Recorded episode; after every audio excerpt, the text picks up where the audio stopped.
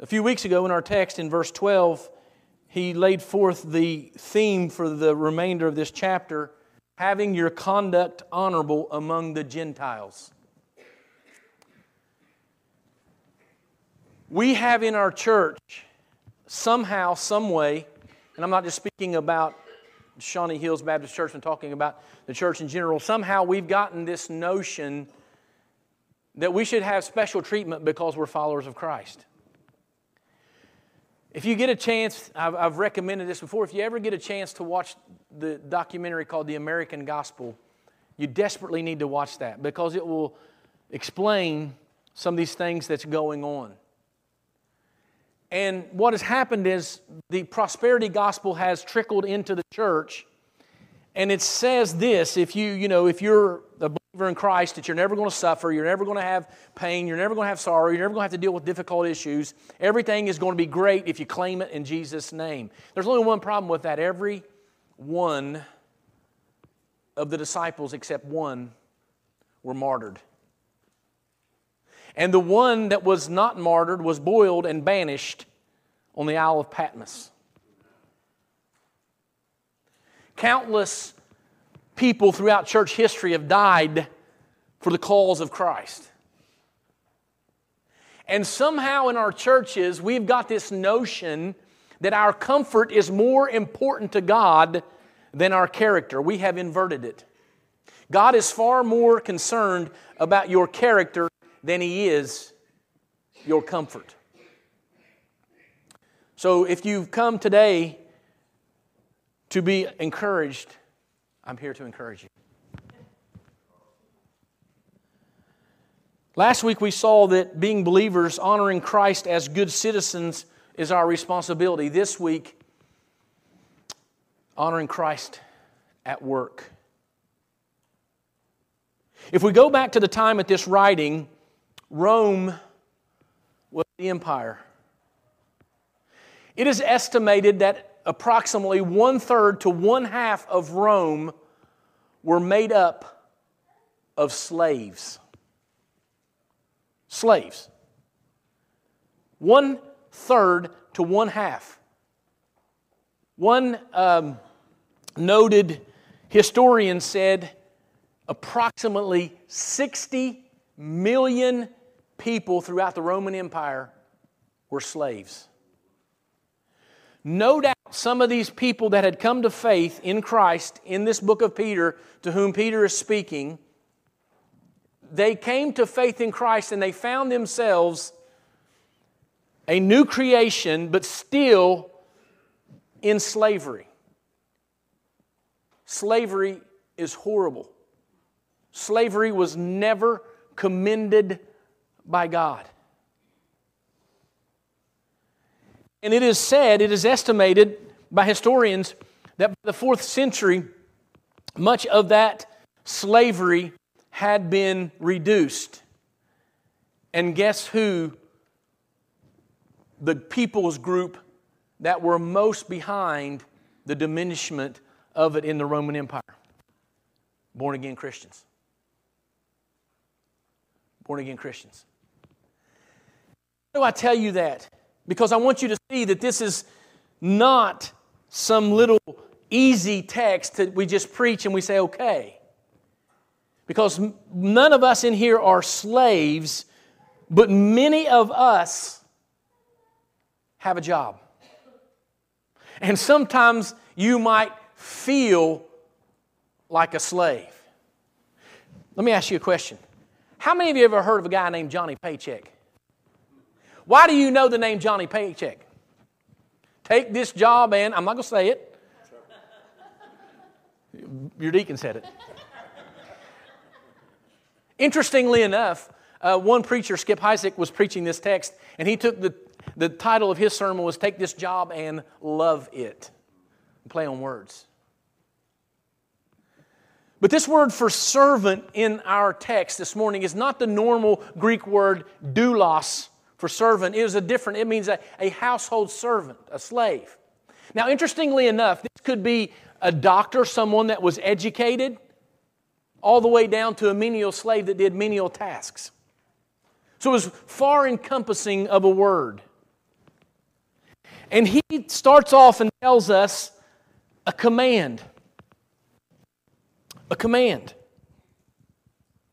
And as I say, our application here is not because we're slaves, but our application would apply, to us in our jobs.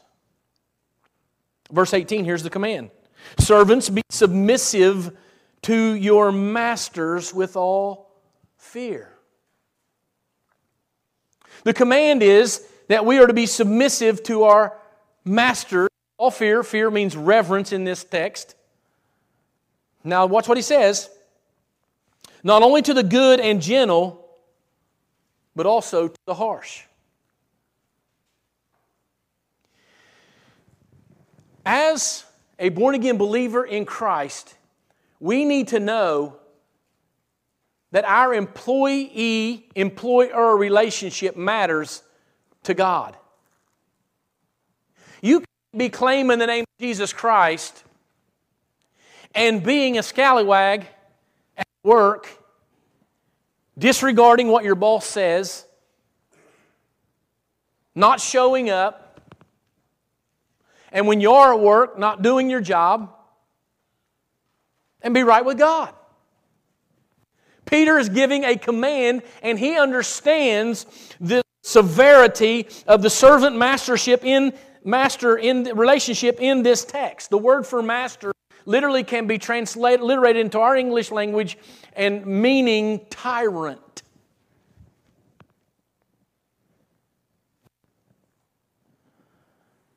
Much of our lives is spent in turmoil needlessly. Because someone on the job told us to do something and we didn't like it and we said this it's not my job. Apparently, you've never been in the Army.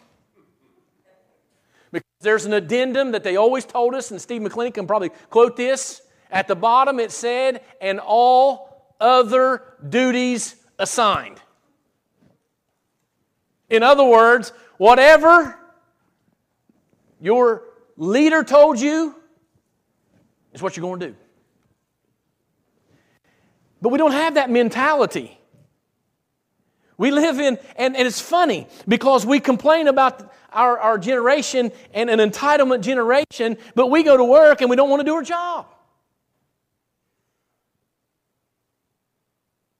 And much of our turmoil is self inflicted because we cannot let things go. Do you know what my boss said to me? Who cares?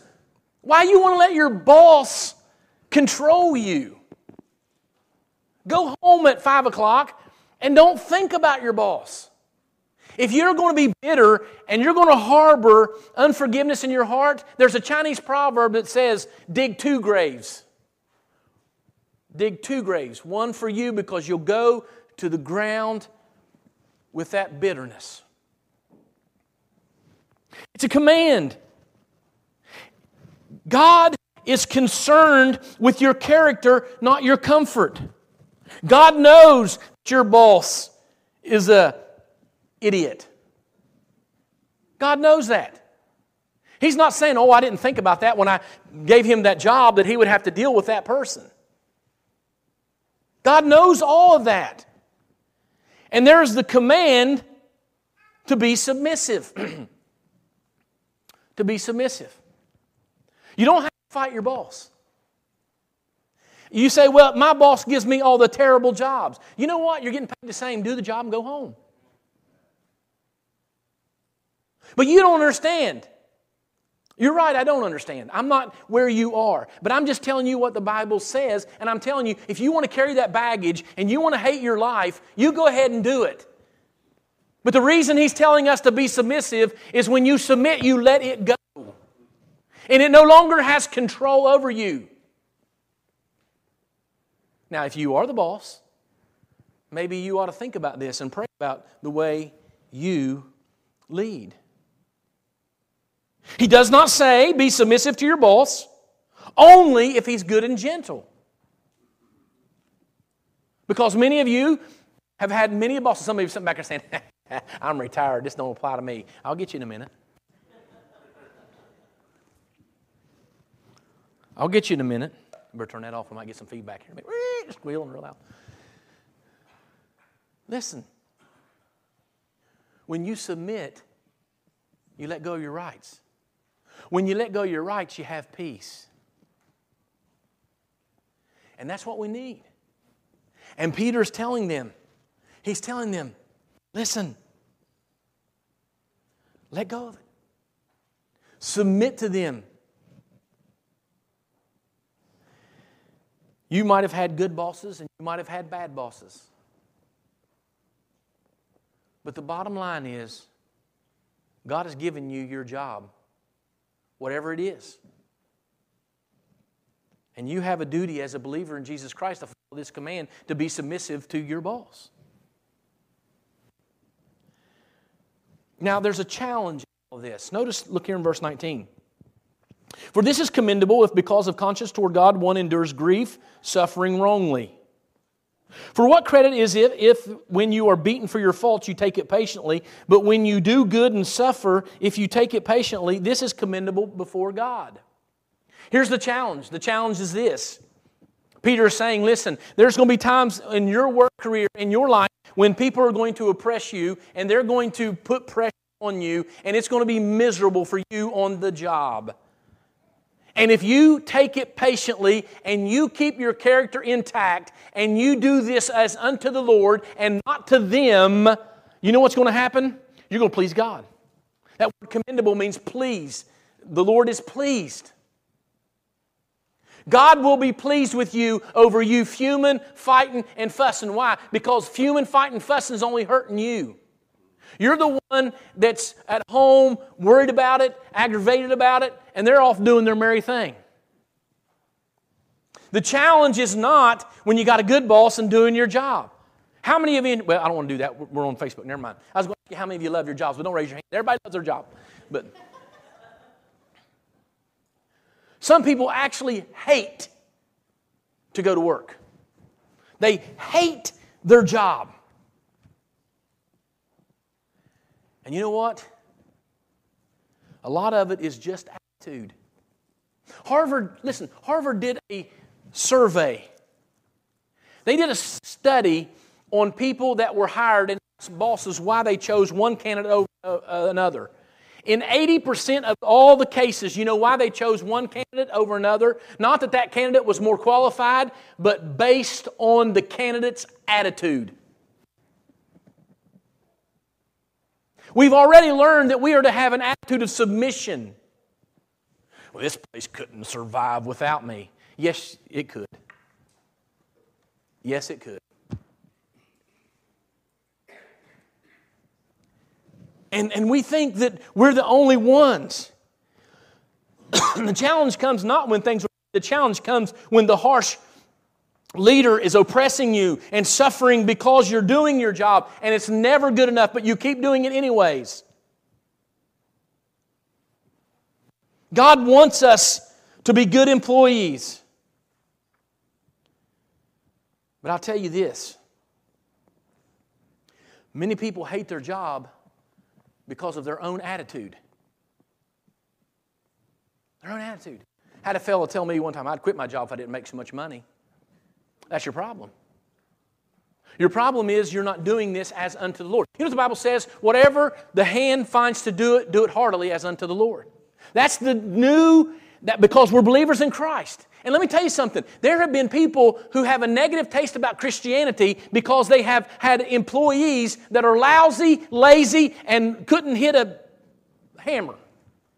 Couldn't think of something else to say. Couldn't work a lick, wouldn't work a lick. See, what I want you to see is the challenge is learning to view, to view oppressive situations as opportunities. How many of you believe that God's in control? How many of you believe that God will put you where He wants you? How many of you believe that you're right where God wants you to be? Wow. From one to three, the hands went. The challenge is learning to view oppressive situations as opportunities. Uh, Ephesians, Ephesians chapter 6, verses 5 and 6, if you allow me to read that to you. Bondservants, be obedient to those who are your masters according to the flesh, with fear and trembling, in sincerity of heart, as to Christ. The submission is I am doing this to Christ, not my oppressive boss. Verse 6 not with eye service, not just doing it when they're looking, as men pleasers, but as bondservants of Christ, doing the will of God from their heart. It's the attitude. It is the attitude. And attitudes are contagious. Have you ever noticed if you hang around with negative people, you become negative? Anybody else?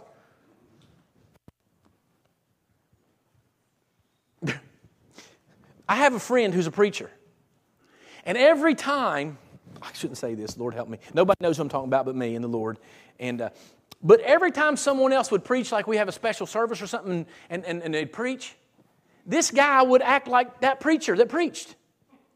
Every one of them. I mean, even so much as one time, one guy was hacking and he was hacking. You know what hacking is, right? And he was hacking. It does. Who you hang around with, what you read, what you watch, influences you. And if you hang around with people at the job who really are just being negative to get you negative because they want to be above you, they want to advance, and if they bring you down, then you're out of their way and they're two faced, and you listen to that garbage, you'll be drawn in. But remember, our attitude is I'm not doing this for me. I'm not doing this for my boss. I'm doing this for God. Now you say, okay, I'm, I'm retired. Okay, let's just talk about our service to the Lord then. Let's talk about service to the Lord because, listen, God's getting less and less service of, of His people anymore. We got too much going on. We can't serve the Lord. And we still ought to be doing service to Him. He is our master. And we ought to be doing service to Him, even if it's difficult, even if we've got a lot of things going on. The challenge is learning to view these situations as opportunities. When I go to work tomorrow, I'm going to do the very best I can. When I serve in the church, I'm going to do the very best I can. Why? Because I'm doing it for Christ. I'm not doing it for anyone else. I've said this numerous of times. The church I grew up in was a very active church, and we had a, a man named Billy Knoll. Billy Knoll was a, a great Marine. He was, I mean, he was a Marine. He had a car wreck, and he was um, in a coma for I don't know how long. But as a result, his speech was changed, his hand was turned up, and he had one leg straight, and he walked like this. Billy Knoll would stand at the door of the Abundant Life Baptist Church, and everyone that came in, he was known as Candy Man. He had candy for everybody.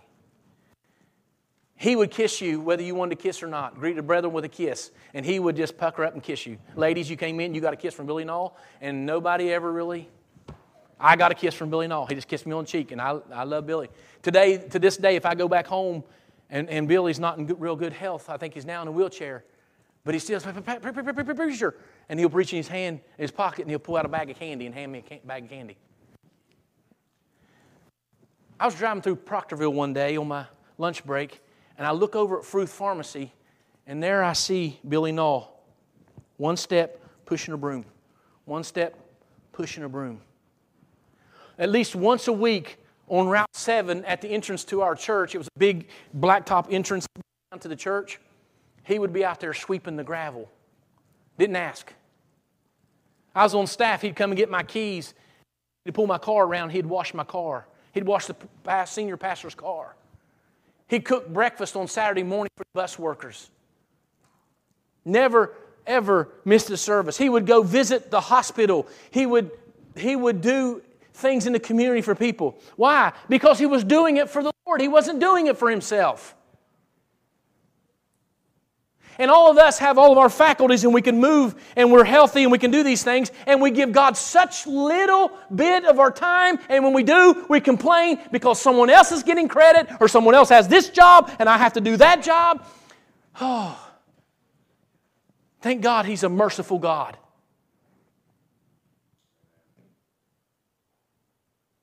Well, someone said this to me, I'm just going to quit. Well, you showed them, didn't you? You're the one that's going to stand before God. Not them, you. The challenge is that we continually meet this command and we do it with an attitude of gratitude. God, thank you. I know it's tough sometimes, but thank you, God. I have some friends or some acquaintances, I would say, that are looking for jobs, and in this jobs everywhere, everybody's going, there's jobs everywhere, complaining they can't find a job. One person was applied somewhere and they said, You're too qualified. Too qualified. We ought to be thankful for what we have. You see, we become a, an overflated, egotistical nation that's not grateful for anything. And the challenge is learning to view oppressive situations as opportunities. Now, listen, we have the command, we have the challenge. Now, here's the call. Because here's the real issue. This is the real issue. Verse 21 For to this you were called. Pay, pay close attention. This is what you were called to. Because Christ also suffered for us, leaving us an example that this is our calling. You should follow his steps. How did Jesus follow his steps? Let me tell you how Jesus, or how, how do we follow his steps? What did Jesus do? Look at verse 22. Who committed no sin, nor was deceit found in his mouth. Who, when he was reviled, did not revile in return. He's submissive. He submitted to the will of the Father, and what they gave him uh, as he was being crucified, how they spake against him, how they spit on him, how they mocked him, how they laughed at him, he did not revile them back. They said, Oh, if you're the king of Jews, every king's got to have a robe, and they put a robe around him. every king's got to have a crown, so they put crown of thorns on his head, and they forced it down and cut his head. Every king has to have a staff. They got a staff, and they hit him in the face and the head with it, and then gave him a, a staff. He was thirsty and he asked for a drink, and they gave him vinegar. They laughed at him, they mocked at him. You see these little pretty things in Catholic Church where he's hanging there and he's got a loincloth on and everything. That's not how they crucified. They were up there and naked and ashamed in front of everybody, and he's hanging there for us, and people are walking by and they're saying, If you are the king, come down and show us. And what did he say? You know what he said? Father, forgive them, for they know not what they do. And you can't deal with your boss. Are you kidding me? Jesus is our perfect example. God's plan is to grow and mature us so he can bring, we can bring Him glory throughout our life. And did it ever just occur to you that maybe He put you in your job to grow you? You see, Jesus loves you just the way you are, but He ain't going to leave you the way you are. He wants you to be like His Son, He wants you to be like Jesus. And so God's going to grow you and bring you to the place where you're like Jesus. Suffering. Suffering is the real issue. And the real issue is this God does three things in suffering that He does no other time. Number one, when we are suffering, we are humbled. We are humbled. I was at Children's Hospital with Anna when she was first diagnosed with diabetes. The diabetes ward was right across the hall from the cancer ward. There was like a, a waiting room that had fish and everything. And I would go down and sit in there and I would watch as they would come in and out. Those, those, those patients would come in and out. And I would speak to the parents and we would talk. There was something about that. I never once heard one of the parents complain about the care that we're getting. I never heard one of them, one time did they ever talk about politics and how the world was going. I never heard any of that. You know why? Because they were humbled. Humbled. Suffering humbles us. And God says that we need to be humble. God resisteth the proud. And we have to be humbled. And we'll be continually humbled until we learn to live and walk in humility. Secondly, suffering purifies us. There's something that suffering will do that nothing else will do. It causes us to look inward and it causes us to look upward. And when we look inward and we look upward, we try to get ourselves to where Christ wants us to be. We need to be purified. And then lastly, suffering will keep us dependent upon God. Suffering will keep us dependent upon God. Did you ever think that God has you right where He wants you? Did you ever think that God is going to use your boss and your employment to shape you into the image of Jesus Christ? Did it ever occur to me that by taking suffering at work, I'm pleasing the Heavenly Father?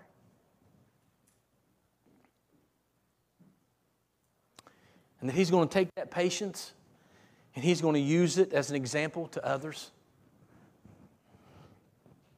I've run into people before and they say, you know, I invited them to church and they say, I don't want to go to church. I said, why? I don't believe in that. They're no different than I am. I work with these guys and they claim to be Christians and they, they, they, they wouldn't do their job. They thought they were better than everybody else. Is that what Christianity's become, guys? You know, what we need, or we need some men and women in the place of employment that stand for Christ, that have a testimony for Jesus, that their lights are shining. And that's a great opportunity for our lights to shine, for them to see Christ in us. And our bosses, they might be oppressive and they might come upon us and listen, they might cause us to suffer, but we take that suffering because it pleases God, but it also grows us. Very rare, rarely do we grow spiritually in good times. Very rarely. January the 1st, I've been here 20 years. I grew up in the church I came from. I grew up in that church. I've only been in two churches my, my life. I, I take that back. When I was a kid, before we went to church, we went to one church, but I don't ever remember it. I have seen the Tim McVeigh bombings, Oklahoma City bombings. I've seen 2001 bombings, 9 11 bombings. I've, we've got the pandemic and all this stuff we've lived through, and, and I've seen how when all these things come, how the church grows real quick, people come back to church. And in a few months, it goes back to business as usual. But you know what could really, more than any of those special services we ever had, you know what really could make a difference? Is if you and I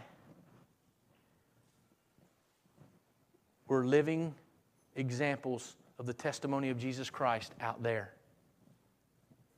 Your place of employment, if people could see Jesus Christ in you.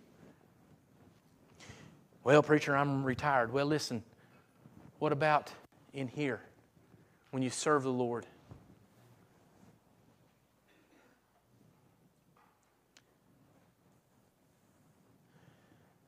God wants us to grow our faith. And He wants us to do things the way He wants us to do things.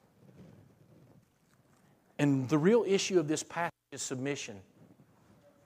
That's the real issue of Christianity, guys. You cannot submit if you're in control. I will submit as long as that's not submission. When I, uh, I used to take karate, and it wasn't really karate, it was more jiu-jitsu and aikido, and it was a lot of wrist locks and throws and stuff. And we would get in compromised situation where it'd be a wrist lock or they'd have your locked and you could tap out. You tap on the guy that's got a hold of you, and that means let go or something's to break. What we need to do, church, is we need to tap out from God right now, to God. We need to tap out to God. We need to come to Him and we just need to say, Lord, I surrender. I'm going to be who you want me to be out there in the community. I'm going to be who you want me to be on my job. I'm going to be who you want me to be in the church. I'm going to surrender. I'm going to submit because that is the issue. The issue is this, and the challenge is this. My attitude towards submission. That is the challenge. If you win that battle, going to work and honoring Christ is going to be easy. If you win that battle, going out in the community and honoring Christ is going to be easy. The battle is surrendering your will to His will. And that's what we need. And I know the excuses. I've heard them. I've heard them all. But preacher, but you don't understand. I've got an immoral boss that does this, this, this. Hey, I, I'm, I'm just telling you what God said. You don't have to convince me. I'm going to leave here in a little bit and I'm going to go get something to eat and with the rain, and I'm, I'm probably going to take a nap. Because I'm, I'm just giving you what God wants you to have. The real issue is are you willing to submit every area of your life to the Lord? Especially when it's oppressive, especially when it's someone's harsh on you. That's the real issue. And you and I can be victorious if we obey the command to be submissive.